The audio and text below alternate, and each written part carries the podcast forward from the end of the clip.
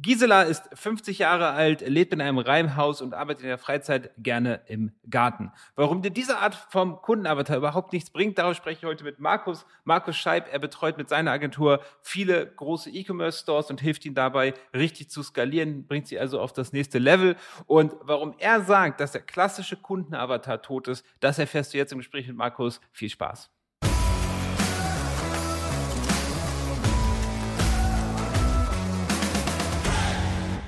Und bei mir ist heute der liebe Markus. Markus, schön, dass du da bist. Freut mich auch. Danke für die Einladung.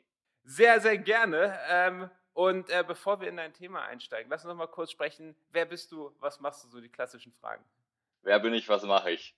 Klassischer Smalltalk. Also, ich bin Markus, habe mich auf... oder habe. Das ist dein Elevator-Pitch, Markus. Oh, okay. Jetzt, jetzt muss ich aber ja abliefern. Also... habe mich mit meiner Agentur, mit unserer Agentur auf Online-Shops spezialisiert, bezeichnen uns als E-Commerce Growth Partner. Also das Wort Agentur mag ich tatsächlich gar nicht mal so gerne, weil das für mich immer so ein bisschen ein Element von Budgetverwaltung, also einem sehr, sehr stark verwaltenden Aspekt hat. Und ich definitiv mehr auf die Richtung Gestaltung gehe, also proaktiv was zu gestalten, coole Kampagnen zu entwickeln, et cetera pp. Genau, und helfen da eben Online-Shops auf sieben, teilweise auch achtstellige Jahresumsätze zu skalieren über die Wege Facebook-Ads primär und auch den Kanal E-Mail-Marketing, um eben hinten im Backend dann wirklich eine Skalierung möglich zu machen. Das in der Kürze der Würze zum Elevator-Pitch. Das ist äh, lustig, ich habe letztens äh, von jemandem gehört, ja, wir machen ja auch, wir machen ja nur E-Mail-Marketing, wir sind, wir sind äh, ihr quasi nur minus äh, Facebook. Und äh, letztens, hat, als ich das jemandem erzählt habe, meinte er, oh schön, endlich mal jemand, der Geld verdient. Ja, da, da ist auf jeden Fall Wahrheit drin und vor allem sehr, sehr äh, cash prof, äh, positive oder profitable. So an der Stelle. Ja, t- total, total, total. Ich glaube, Profitabilität ist E-Mail irgendwie als Channel überhaupt nicht zu schlagen, ist ja auch klar. Genau, das gut, dann idealerweise Markus, wieder reinvestieren. In, in, in Facebook-Ads Facebook und so schließt sich Absolut. Der Kreis. Genau. Okay, aber Markus, wir sprechen ja heute weder über Facebook-Ads noch über E-Mail-Marketing. Wir sprechen heute über Kundenkommunikation. Und du hast was sehr Interessantes gesagt im Vorgespräch. Du sagtest, ähm, einer der größten Fehler ist, dass Shops erzählen, was sie erzählen möchten, aber nicht, was der Kunde hören möchte. Wie meinst du das dann? Genau, das ist so eine der großen Erkenntnisse, die ich so für mich mitgenommen habe und auch immer wieder in der Zusammenarbeit merke, dass eben Shops, beziehungsweise man kann es theoretisch noch viel breiter fachern, aber, äh, fassen, aber wir sind ja hier im E-Commerce-Bereich, also belassen wir es da dabei, dass eben sehr, sehr viel ja self-centric, sind wir schon wieder bei den Anglizismen, äh, kommuniziert wird, also sprich, was ich win- wichtig finde als Erfinder, Entwickler von diesem Produkt, dass ich quasi dem Kunden irgendwie so aufdrücken möchte, auf gewisse Weise. Und das ist halt nun mal nicht der Weg, wie es erst recht heutzutage noch funktioniert. So. Also wenn ich rangehe und quasi ein Produkt entwickle, das fernab vom Markt ist, dann werde ich mich super schwierig tun, Kunden für dieses Produkt zu finden.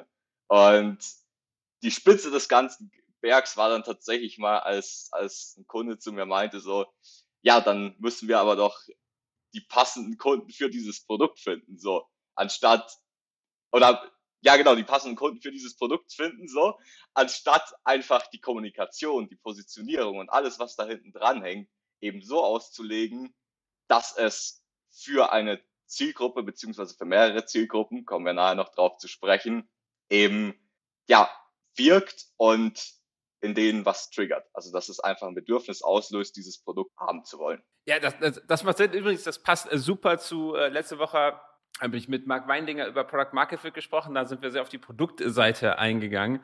Ähm, das passt super. Das ist quasi hier Teil zwei, in dem wir sehr auf die Kommunikationsseite eingehen. Cool, freut mich da, eine passende Ergänzung zu sein. Perfekt, äh, als wäre es geplant gewesen. Tatsächlich hat hat mir der Markus erst heute sein Thema verraten. Ähm, also genau. War es leider nicht geplant, ähm, außer von dem da oben. Ähm, aber gut, ich sehe das in der Praxis auch häufig, dass, ähm, dass Shops halt wirklich oder auch das Gründer, das kennen wir ja, glaube ich, alle, das ist so ein bisschen unser Baby. Unsere Agenturen sind ja auch so ein bisschen unser Baby. Und es ist irgendwie schwer, diese Vogelperspektive einzunehmen und, und, und zu sehen, dass das, was ich vielleicht sage, gar nicht das ist, was die Kunden hören möchten. Ähm, wie, wie kann ich denn aber das durchbrechen? Also was würdest du denn jetzt jemandem sagen, wie finde ich denn raus, was meine Kunden hören wollen?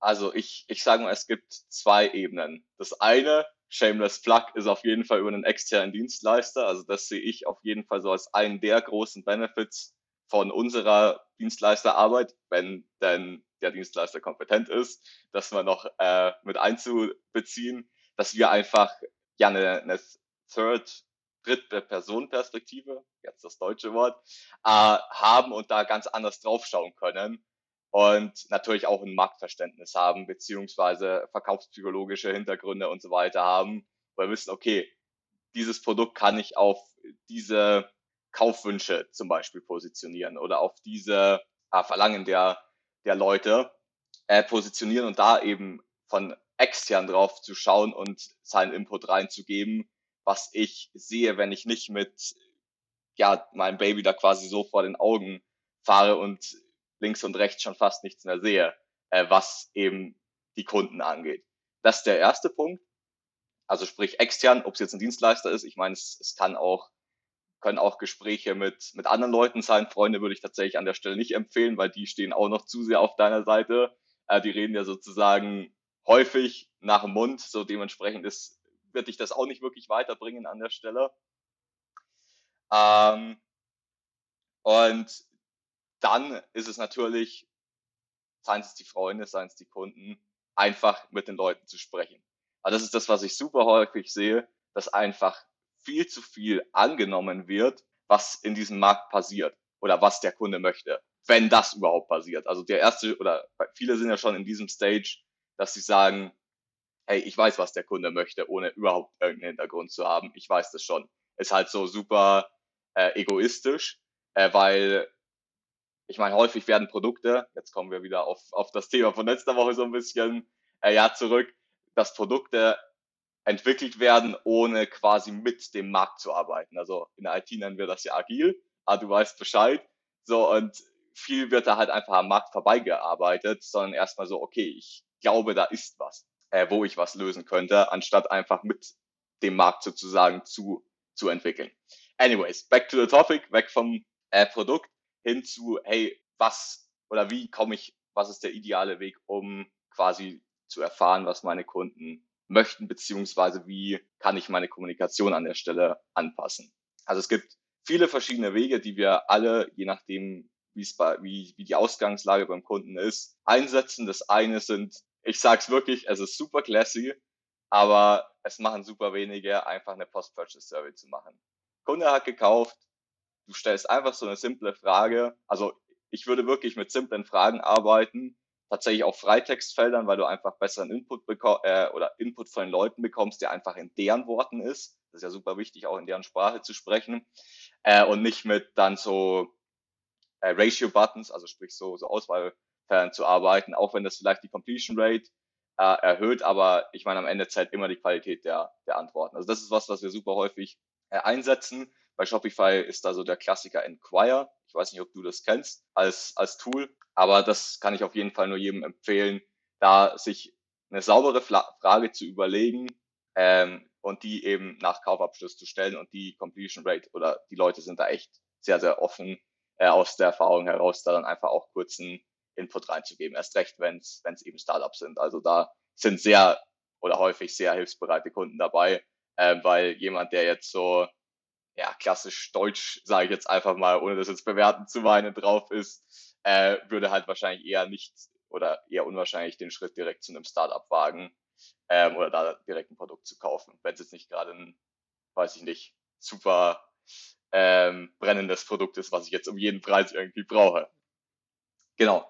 So, dann gibt's so die die zweite Möglichkeit, wovon ich immer ein ganz großer Fan bin, was wir aber noch nicht so oft gemacht haben. Ich habe es bisher, das kann man auf jeden Fall in einer Hand abzählen, aber wie oft ich es gemacht habe, Aber es ist in meinen Augen der noch hilfreichere Weg, einfach, kommen wir wieder auf E-Mail zurück, ein paar Kunden anzuschreiben und mit denen Telefoninterviews tatsächlich zu vereinbaren.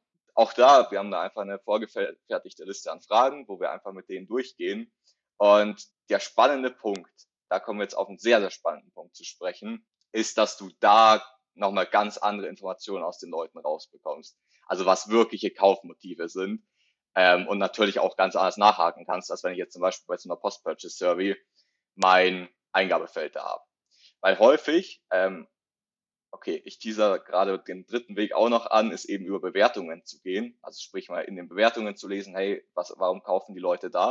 Aber da muss ich ein ganz großen, großes Warnzeichen hier aufleuchten lassen, ähm, ist, ist folgendes, dass in meinen Augen sich häufig bei Bewertungen so etabliert hat, zu einer gewissen oder so gewisse Aspekte abzuklopfen. Also wenn man vor allem bei Amazon immer schaut, sind so, hey, Lieferung war gut, Service war gut, Qualität war top, aber das sind halt so so so super Standard äh, Dinge, die noch nicht mal zwangsläufig äh, ein Kaufmotiv von Leuten sind. Also zum Beispiel guter Kundenservice, schnelle Lieferung. Das sind einfach Dinge. Ich weiß, sie sind wichtig und sie dürfen an Ort und Stelle auch kommuniziert werden, aber das ist ja so der letzte Stups sozusagen über die Kaufhürde drüber. Und das ist nicht das, was wirklich für den Kauf verantwortlich ist, warum Kunde wirklich bei dir kauft. So, und das ist eben mein großes Warnzeichen bei den Bewertungen. Es gibt auch Leute, die da wirklich Kaufmotive schreiben, äh, definitiv, aber häufig sind diese Bewertungen oder häufig sind Bewertungen wirklich so nach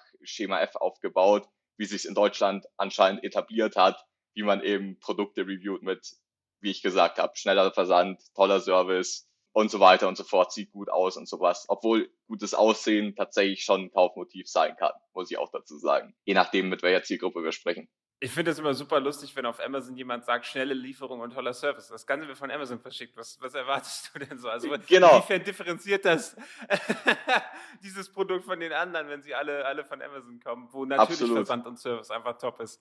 Aber anderes Thema. Also, ähm, um nochmal ganz am Anfang zurückzugehen, Vogelperspektive finde ich auch einfach extrem wichtig. Und klar kann man jetzt sagen, natürlich sagen Agenturen, hol dir eine Agentur, hol dir eine Vogelperspektive. Aber also ich selber und auch wir in der Agentur, wir holen uns auch die Vogelperspektive und lassen ja. uns coachen. Also jedenfalls von, von, von, von meiner Seite gesprochen, ich weiß nicht, wie das bei dir ist. Und das ist so extrem wertvoll. Das ist so diese, diese dritte Perspektive von außen, Die, die sieht halt Dinge, die du intern halt nie siehst. Und du denkst dir, wenn manchmal, ich hatte das halt schon so oft, dass mir, dass ich ein Coaching hatte und jemand sagt, guck von außen rauf und sagt, wieso machst du denn nicht das und das? Ich denke, ich bin so ein Idiot gewesen. Warum habe ich das denn nicht gesehen? Aber während du halt du voll im Tunnel bist, während du halt dein eigenes Baby, dich um dein eigenes Baby kümmerst, siehst du halt gewisse Sachen nicht. Und das würde ich auch sagen. Die, wir sind alle irgendwie sehr verliebt in unser Produkt, in unseren Service, den wir machen. Und äh, da braucht man diese Stimme von außen, die sagt, hey, das ist vielleicht gar nicht das, was der Markt gerade braucht, auch wenn du es total cool findest. Ähm, oder es ist komplett falsch kommuniziert, auch wenn du die Kommunikation cool findest. Ja. Also ja. definitiv. Ähm, jetzt, jetzt sagst du, du, du bist auf sehr viele Punkte eingegangen, ist mit Kunden sprechen. Finde ich auch immer irgendwie total lustig. Weil, ja. ich meine, das ist ja eigentlich, kein, also eigentlich ist es das, der einfachste Hack der Welt. Einfach mit seinen Kunden sprechen. Und auch was du sagst, also wir, wir arbeiten gerne mit dem Net Promoter Score und gehen damit Leute darauf antworten, noch gerne ein bisschen tiefer. Freitagsfilter hast du sehr gut angesprochen, weil ich bin ja schon wieder zu egozentrisch. Wenn ich, wenn ich da einfach so ein paar Dropdown-Felder mache, dann, dann strecke ich das Ganze schon wieder so ein, dass ich die guten Sachen eigentlich gar nicht sehe. Also absolut, ähm, absolut. Auf jeden Fall, auf jeden Fall die Kunden da fragen. Wenn man eine große E-Mail-Liste hat, vielleicht nochmal eine große Umfrage machen. Und ja, und ich würde sogar empfehlen, das komplett zu automatisieren, dass man mit Kunden spricht, dass einfach zufällig Kunden ausgewählt werden, die bekommen eine E-Mail, die können sich zum Beispiel in Calendly einen Termin machen und dann redet man mit denen. Also ich denke, jeder, jeder Shop-Inhaber sollte die Woche mindestens ein Gespräch mit ein, zwei Kunden haben, um diese, um jederzeit diese Bodenhaftung zu haben und zu verstehen, was die Kunden gerade bedrückt und ähm, wo er mit seinem Produkt oder mit seiner Kommunikation helfen kann. Wie siehst du das? Absolut. Ob es jetzt tatsächlich auf, auf wöchentlicher Basis ist, das ist so ein Idealszenario, sage ich mal. Ich meine, ein erst, also ich, ich, ich bin immer ein Fan von äh, Quick Wins sozusagen. Also was kann ich auf die Schnelle umsetzen? Und das ist auf jeden Fall nicht äh, hier der, der Tipp. Schau, dass du einfach erstmal klein anfängst, schnell ins Umsetzen kommst, mit den ersten Kunden sprichst, Kaufmotive rausfindest und damit quasi die komplette Kommunikation. Also ich meine, es geht jetzt nicht nur um Facebook, jetzt nicht nur um E-Mails, sondern auch um den Shop. Also wie wird, wie wird da das Produkt kommuniziert, die Vorteile, die Benefits, wie es das Produkt äh, hin positioniert. Also ich ich gebe ein konkretes, äh, ganz ganz konkretes Beispiel, Supplements. Ich kann Supplements, ich meine, der Markt ist wahnsinnig überfüllt, das heißt auch da runter Nischen oder wirklich Nische gehen und so weiter, aber das ist ein anderes Thema, aber ich kann ein Supplement an und für sich halt in x verschiedenen Richtungen positionieren, deswegen habe ich jetzt auch das Beispiel gewählt. Ich kann halt hingehen auf auf die totale Einfachheit, also dass ich mir damit viele andere Supplements spare. Ich kann reingehen Richtung Leistungssteigerung, also Leistungsmotiv, hey, damit performst du am Arbeitsplatz besser, damit performst du beim Sport besser. Also da ist dann wieder die Frage, hey, ist das welche, die am Arbeitsplatz performen, sind das Sportler und so weiter. Also ich meine, viele Supplements sind ja universell. Die Frage ist ja immer, wie, also wie sind sie kommuniziert? Also ich behaupte, dass man ein Sportler-Supplement auch am Arbeitsplatz verwenden kann, mehr oder minder. Aber es, der große Unterschied liegt eben darin, wie wird letztlich die Zielgruppe angesprochen, wie bezeichnen sie sich auch an der Stelle und welche Kaufmotive spreche ich damit an. Also die Beispiele, die ich jetzt gebracht habe, war, entweder ich gehe auf Einfachheit, hey, ich spare mir da Zeit, Aufwand, dass ich da, weiß ich nicht, so einen ganzen Supplement-Schrank äh, jeden Tag zu mir nehmen muss, anstatt von ein, zwei, drei äh, Pillen. Oder dass ich eben auf das Leistungsmotiv gehe mit meiner, weiß ich nicht, kleinen Supplementsammlung von von von fünf Stück, weiß ich nicht, zwei Pillen, drei Drinks. Ich mache das äh, jetzt einfach mal so off the top of my head. Aber dass ich genau da eben diese Motive meiner Zielgruppe kennenlerne. Aber ich habe natürlich auch irgendwo die Möglichkeit zu schauen, okay, mein Produkt möglicherweise zu repositionieren. Also ich meine, in diesem Supplement-Markt, ich nehme das Beispiel jetzt äh, Leistungssteuerung am Arbeitsplatz, einfach weil ich mich darin ein bisschen auskenne und das entsprechend ein gutes Beispiel ist. Also beispielsweise, ich sehe jetzt in Foren, wo die Zielgruppe unterwegs ist oder in Facebook-Gruppen, das sind halt so klassische ja, Plätze, Orte, wo man einfach mit so einer Recherche auch anfangen kann. Und sehe, okay, da ist irgendein Bedürfnis da nach, hey, ich habe irgendwie nach Mittagessen, äh, Mittagessen zum Beispiel ein Tief. So, dann kann ich halt wirklich in meiner Kommunikation hingehen und sagen, okay, weil Formel X Y Z hilft dir Produkt X Y Z meines eben deine Mittagstiefs zu überwinden. Und dann habe ich eben diesen, ich weiß nicht, kann man es als, als, als Dreieck bezeichnen, diesen Punkt, okay, der Markt möchte es. Ich greife ein konkretes Bedürfnis auf und ich habe dieses Kaufmotiv, was letztlich Le- Leistungssteigerung ist. Das sind so wirklich, ich würde sagen, die magischen drei, dem Markt zu geben, was er möchte, also da ein Bedürfnis zu finden.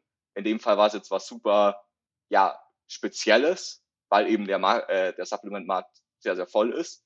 Dann, wie gesagt, das, das Kaufmotiv, in dem Fall Leistungssteigerung und der, der Punkt eben, was zu haben, was der Markt eben möchte und nicht, was ich annehme.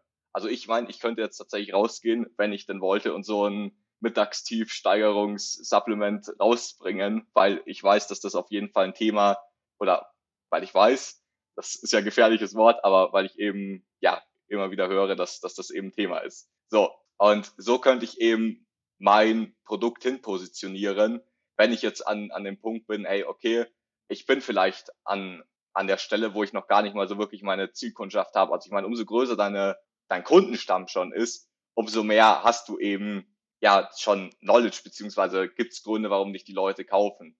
Und ich sage, es ist auch irgendwo, Pareto gilt auch hier wieder, also ich würde sagen, der größte Teil der Leute kauft aus dem gleichen Motiv heraus. Also achtzig Prozent kaufen aus demselben Motiv heraus, würde ich jetzt einfach mal so aus dem Bauch raus sagen. Spannend, dass du das sagst. Also wenn wir eine große Kundenbasis untersuchen, wir, wir analysieren halt so die Daten, dann haben wir oft, dass wir ein paar Unterschiede, also wir haben schon, wir haben schon so einen Großteil, das würde ich auch sagen, aber dann gibt es halt so andere, ähm, so Motivationsgruppen, die dann auch kaufen. Und teilweise haben wir das sogar so, dass manche dieser Motivationsgruppen profitabler sind oder dass die Wale, die Top zwanzig Prozent Kunden, andere Kaufmotive haben als die Bottom zwanzig zum Beispiel. Ähm, solche Effekte sehen wir schon, ja. Auch. Ja, ja. Also de- definitiv kann ich, kann ich unterstützen, zu sagen, hey, achtzig Prozent war einfach mal eine Zahl in, in den Raum geschmissen, aber ich würde, tro- also es, es gibt trotzdem, ich sage, ein dominantes Kaufmotiv, genauso wie es in mein, oder ich nenne es jetzt mal dominantes Produkt in einem Shop gibt, ähm, wenn du jetzt nicht die Riesenauswahl hast, ja. Also für das halt hauptsächlich die Leute in deinen Shop kommen und kaufen. Ah, und der Rest ist dann eben etwas, was ich hinten rüber im Backend noch als Up- und Cross-Sell verkaufe. Genauso sehe ich es eben mit mit den äh, Kaufmotiven auch, dass es eben ein großes Dominantes gibt, aber natürlich auch andere, die auch irgendwo nochmal andere Zielgruppen abholen können. Ja, also definitiv, definitiv. Die, die Frage ist natürlich, was macht man in so einem Fall? Ähm, also wir empfehlen immer, sich dann wirklich auf die Top zwanzig, also die Wale zu untersuchen, rauszufinden, was unterscheidet die Wale von den anderen Kunden und sich wirklich komplett auf die zu spezialisieren. Also wir haben sogar, das habt ihr bestimmt auch schon gesehen, gerade wenn ihr Performance und E-Mail-Marketing macht, dass es manchmal so ist, dass manche Facebook-Werbung echt profitabel ist, aber Kunden reinholt, die, die eigentlich dem, dem Shop nicht viel bringen. Die, die kaufen nicht gerne wieder, die können sich nicht so richtig mit der Marke identifizieren. Und es kann sein, dass du eine andere Facebook-Ad hast, die vielleicht so vom R O A S nicht irgendwie durch die Decke geht, aber die wirklich die Wale züchtet.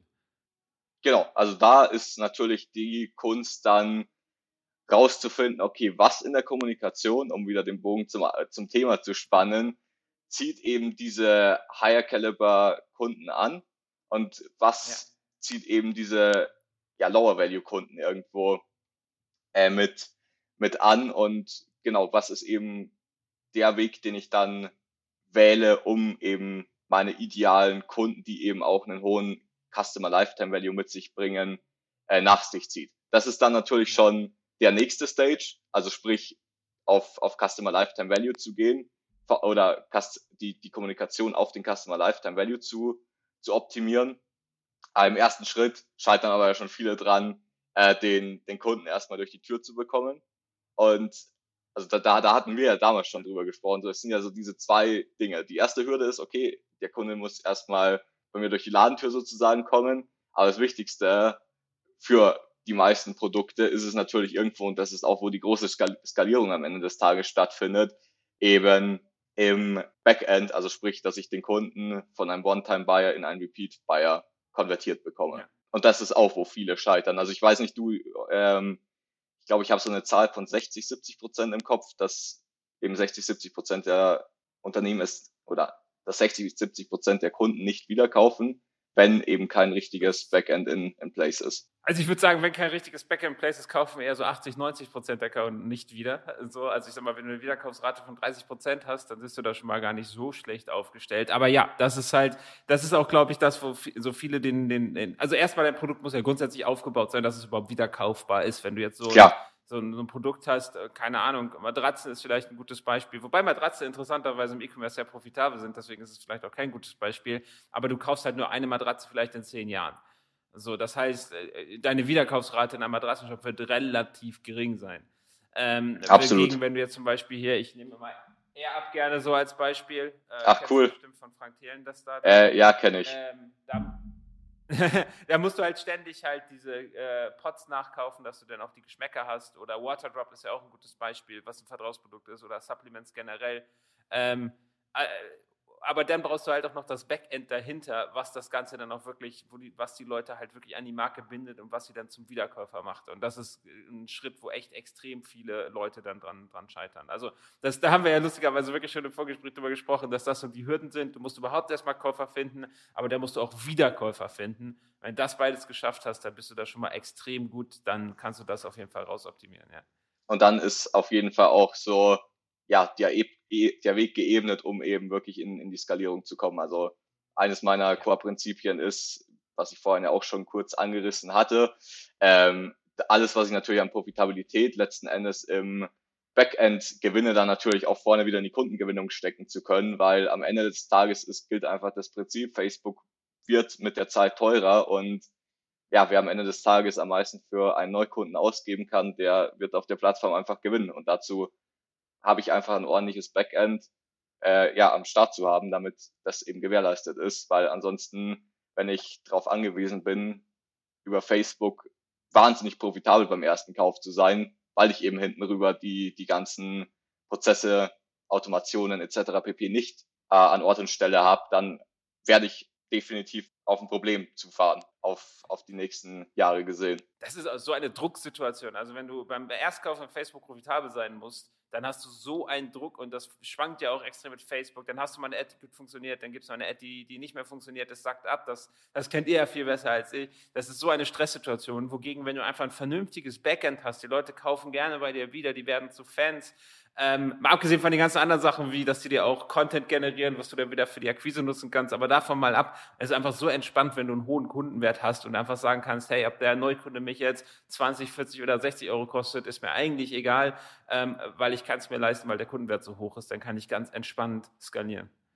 Richtig, also ich, ich glaube, eines dieser bekannten Beispiele, einfach mal super basic runtergebrochen, ist ja äh, Mac, McDonald's, dass sie mit jedem Burgerverkauf eigentlich nicht profitabel sind. Also wenn du irgendwie die ganzen Kosten damit mit reinnimmst, aber sie eben wissen, hey, okay, im Schnitt kaufen so und so viele eben noch zusätzlich eine Coke, Pommes und so weiter und so fort und damit geht die komplette Rechnung auf am Ende des Tages. Und das ist halt aufs Kleine runtergebrochen genau das, äh, worauf alles Backend-mäßige einzahlt, dass du genau diesen Effekt hast und eben nicht, ja, darauf schauen musst, hey, okay, jetzt hochprofitabel, bei deinen Facebook-Ads zwangsläufig zu sein. Also ich meine, wenn es möglich ist, auf jeden Fall, aber es ist halt eine Option, die ich habe, zu sagen, okay, ich kann da ein bisschen Profitabilität einbüßen, weil ich weiß, hinten rüber habe ich ein proven System, wie ich meine Kunden ja zu einem höheren, deutlich höheren Lifetime-Value führe. Und ich meine, du hast es ja schon auch richtig, er hat ein tolles Beispiel, aber gesagt, das ist einfach ein geiles Produktkonzept, das genau darauf aufbaut. So, du bist quasi süchtig nach nach diesen Geschmäckern ja. Und ohne diese ich weiß nicht, wie heißen die, Pads oder Pots, Pots. Pots okay, ähm, kommst du halt nicht weiter, dann hast du wieder fades Wasser in dem Sinne, so, und ja, bist so wirklich darauf angewiesen, die wieder zu kaufen. Und das, das ist halt super smart, wenn du, also wenn du halt schon so ein Produkt hast und dann halt noch genau zur richtigen, zum richtigen Zeitpunkt die richtige Message deliverst, hey, du brauchst wahrscheinlich wieder Nachschub, wahrscheinlich äh, bist du nicht out of stock, sondern äh, sind deine Vorräte aufgebraucht, hier kannst du wieder was Neues haben, das ist jetzt super uh, plain da inkommuniziert, ja, dann willkommen. Hast du einen Kunden mehr oder weniger fürs Leben, wenn wenn der happy damit ist und happy damit bleibt. Total, total, total. Und deshalb ist Erb auch so erfolgreich. Es ist übrigens lustig, dass du McDonald's ansprichst, weil ich finde, die sind wirklich die Meister der Kundenbindung, weil äh, du kennst ja bestimmt deren Spielplatzstrategie. Äh, die haben angefangen, also ich weiß nicht, ob du das weißt, in Amerika ist McDonald's der größte Inhaber von Spielplätzen, den es in Amerika komplett gibt. Das ist, es gibt einfach niemanden, der so viele nicht. Spielplätze anbietet wie McDonald's. Und Quatsch. Das ist halt total krank, wenn man das bedenkt. Ja, und das ist, das ist, dort gehen wirklich aber dann halt äh, Menschen zu McDonald's mit ihren Kindern, damit die dort in diesem Spielplatz, in diesem Außenbereich spielen können. Und, und da aufgehoben sind. Gedanke von Richtig, da aufgehoben sind, so, und natürlich, ich meine, die gehen natürlich nicht so, wenn die bei McDonald's sind, essen die natürlich auch einen Burger und so weiter, aber der etwas perverse Gedanke von McDonald's ist, die, die Kunden wirklich von Kindesalter dran zu binden und zu verbinden, McDonald's bedeutet Spaß. Wenn ich zu McDonald's gehe, dann habe ich Spielplatz, dann habe ich Zucker, dann, weißt du, das ist, das, das gräbt sich so ein in deinen Kopf und dadurch bleiben die Kunden halt extrem, extrem, extrem lange bei McDonald's und klar, an einem Burger verdienen die nichts, nicht viel und vielleicht auch, wenn du ein komplettes Menü bestellst, ist das immer noch nicht die Welt, aber wenn du halt über fünfzig Jahre dort vielleicht äh, ein, zwei Mal im Monat nur hingehst, dann hast du schon so einen gigantischen Kundenwert, dass sich das alles komplett rechnet. Also es ist wirklich die Meister der Kundenbindung, auch wenn es bei McDonald's ein bisschen pervers ist, so gesellschaftlich gesehen. Interessanter Punkt, also wusste ich tatsächlich nicht, aber wieder was, was Spannendes auf jeden Fall äh, gelernt äh, bezüglich, wie, wie McDonald's da an der Stelle vorgeht. Ja, das, übrigens noch ein kleiner Funfact zu McDonald's. Weißt du, wie die ihre, ihre äh, Top-Kunden nennen? Nein. Super Heavy User. Okay, das, das ist schon tatsächlich ein bisschen gemein, aber ähm, ja, kann man, kann, man, kann man auf jeden Fall so, so machen und mal lassen. Finde ich gut. Ja, ich meine, der Begriff Wale ist ja auch üblich, der geht dann auch in einen anderen Kontext bei McDonald's. Ja, ja, aber gut.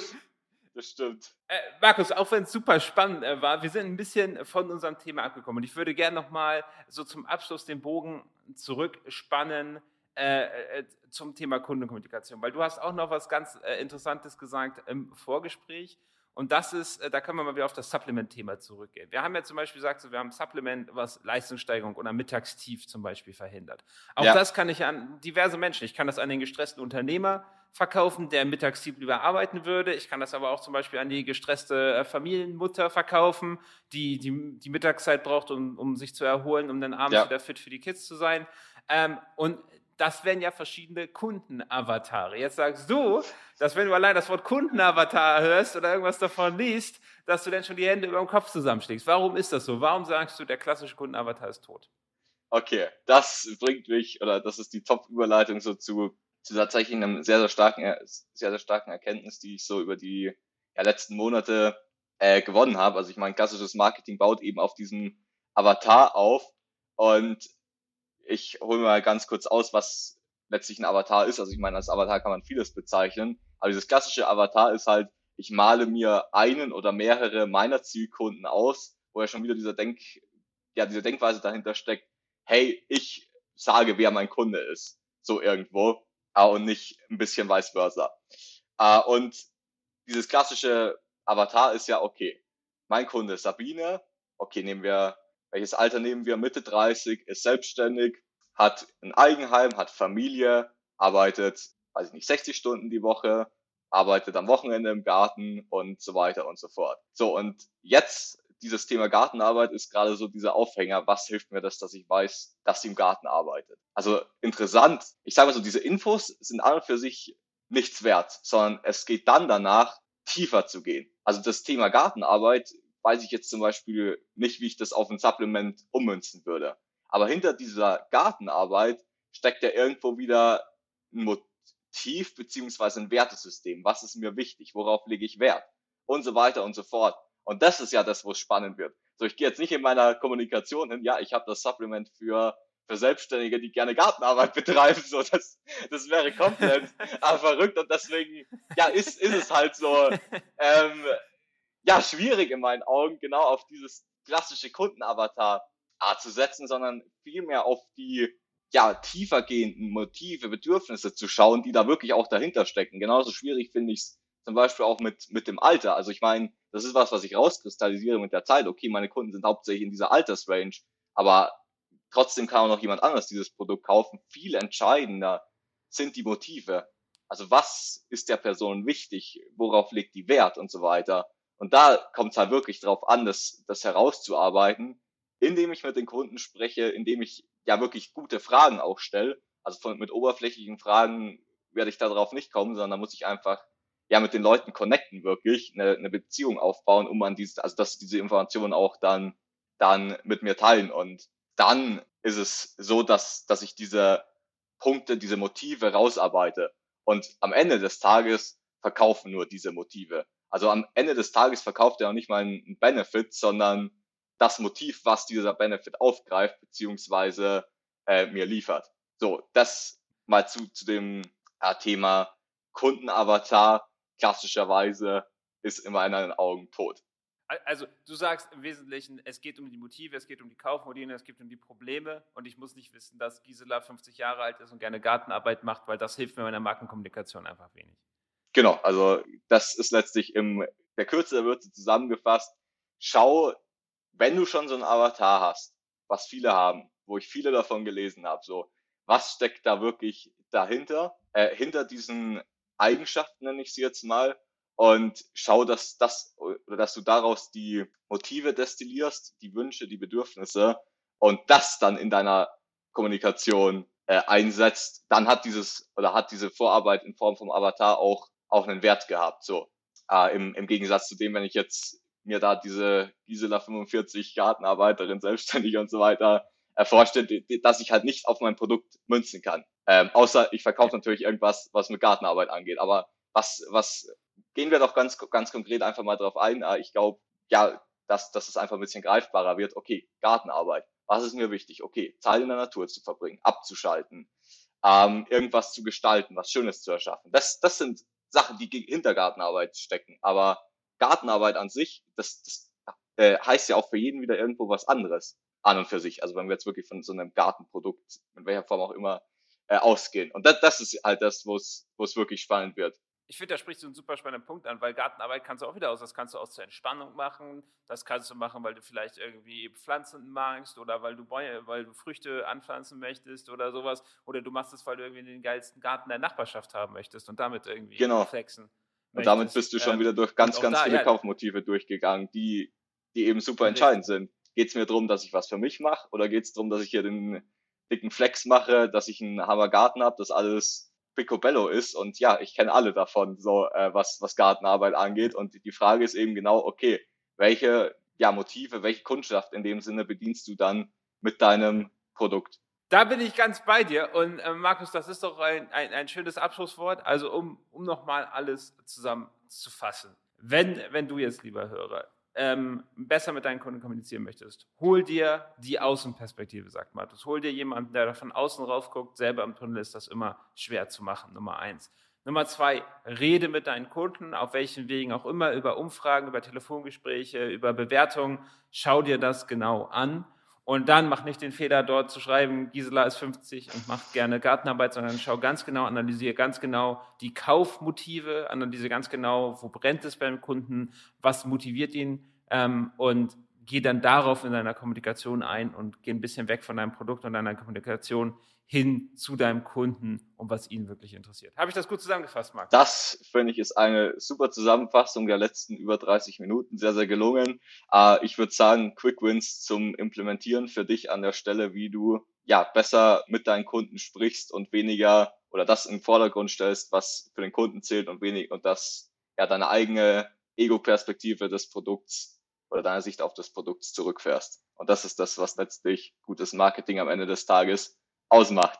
Sehr schön. Das waren schöne Abschlussworte. Dir, lieber Hörer, danke fürs Zuhören. Das hat sehr viel Spaß gemacht mit dir, Markus. Schön, dass du dabei warst. Ich bedanke mich. Hinterlass uns gerne eine Rezension bei iTunes. Die leite ich auch gerne an den Markus weiter. Und das soll es heute gewesen sein. Dir noch eine erfolgreiche Woche. Gutes Umsetzen.